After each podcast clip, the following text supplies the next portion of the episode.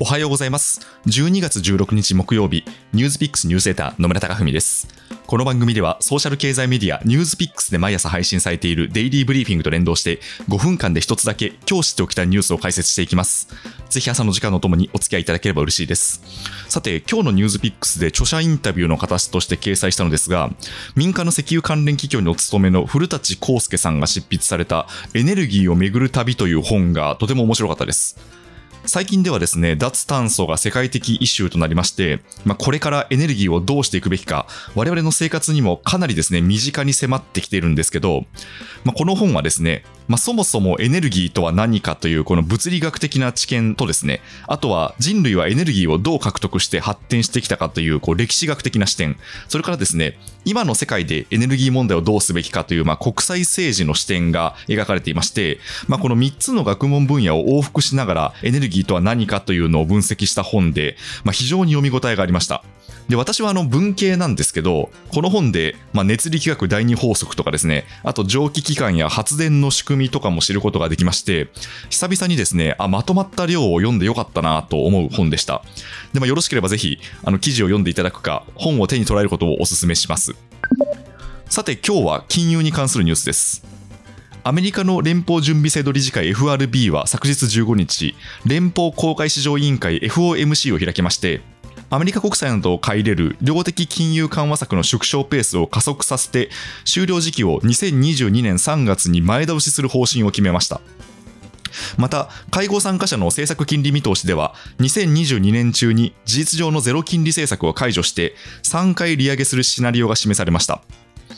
ちょっとこれについて少し噛み砕いた説明をすると、現在アメリカでは新型コロナウイルスで経済が停滞することを防ぐため、2020年3月から2種類の金融緩和政策を行っています。一つが国債をアメリカの金融機関から買い入れる量的緩和で、もう一つは金利を低くするゼロ金利政策です。でただ、この金融緩和は緊急時の措置なので、いつかは正常させなければなりません。ということで FRB は先月11月の会合で、まず最初の量的緩和策について、市場に供給する資金を徐々に減らして、来年6月に政策を終える計画を示しました。ただ、足元を見ると、アメリカでは先月の消費者物価指数が6.8%の上昇と39年ぶりの高さになりまして、インフレ圧力が強まっています。ということで FRB はこれに対応するため、昨日開いた会合で計画を見直すことを決めました。で、具体的にはですね、縮小ペースを月300億ドルと従来の2倍に引き上げまして、終了時期の想定も元々の2022年6月から3月に前倒しをします。次にゼロ金利政策なんですけど、この会合の時点では前回一致で政策金利を年0から0.25%に据え置くことが決められました。ただ同時にゼロ金利を解除して利上げに踏み切る時期の予測が示されまして、18人の会合参加者全員が来年中の利上げを見込みました。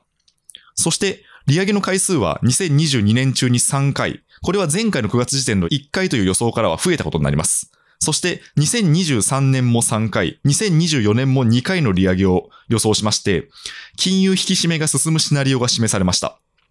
で、こちらについてはまだ決定されたわけではないのですが、参加者全員がこうした予測を示したこと自体が、マーケットにメッセージとして伝わります。FOMC 後、パウエル FRB 議長は記者会見で、物価上昇がさらに続くリスクがあると警告しまして、インフレが定着しないように政策手段を講じると明言しました。ちなみにこの金融緩和の縮小なんですが、一般的に株式市場にとってはマイナスになることが多いです。ただ、今回に関しては、パウエル議長の記者会見が始まると、アメリカの株価はむしろ上昇しまして、ダウ平均株価は前日比383ドル高で取引を終えました。これについては FRB のマーケットとの対話がうまくいったと評価する声があります。というのも、これまでに FRB は何度も金融緩和の縮小を示唆するメッセージを発信していまして、マーケットはすでに FOMC の決定発表前の時点で2022年に2、3回、2023年に3回程度の利上げを織り込み済みでした。で、今回発表された政策金利の見通しも市場の織り込みとほぼ一致していたということで安心感が広がったと見られています。で、このマーケットはサプライズが起きてしまうと大きく動揺する傾向にあります。思い起こされるのは2013年に当時 FRB 議長だったベン・バーナンキ氏が市場が予期せぬ緩和の縮小を示唆したことをきっかけに、テーパータントラムと呼ばれる金融市場の大混乱が起きました。まあ、その反省を踏まえて、パウエル議長は今回、細かくメッセージを発信して、発表のショックを和らげたという見方が市場では出ています。ということで、マーケットにとっては非常に重要な会合だったんですが、特に波乱なく通過したことになります。一方で、日本では最近岸田首相が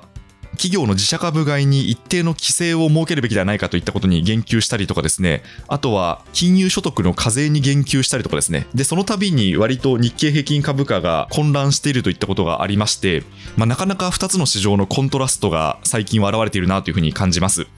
ニュースピックスニュースセーター野村貴文でした。それでは良い一日をお過ごしください。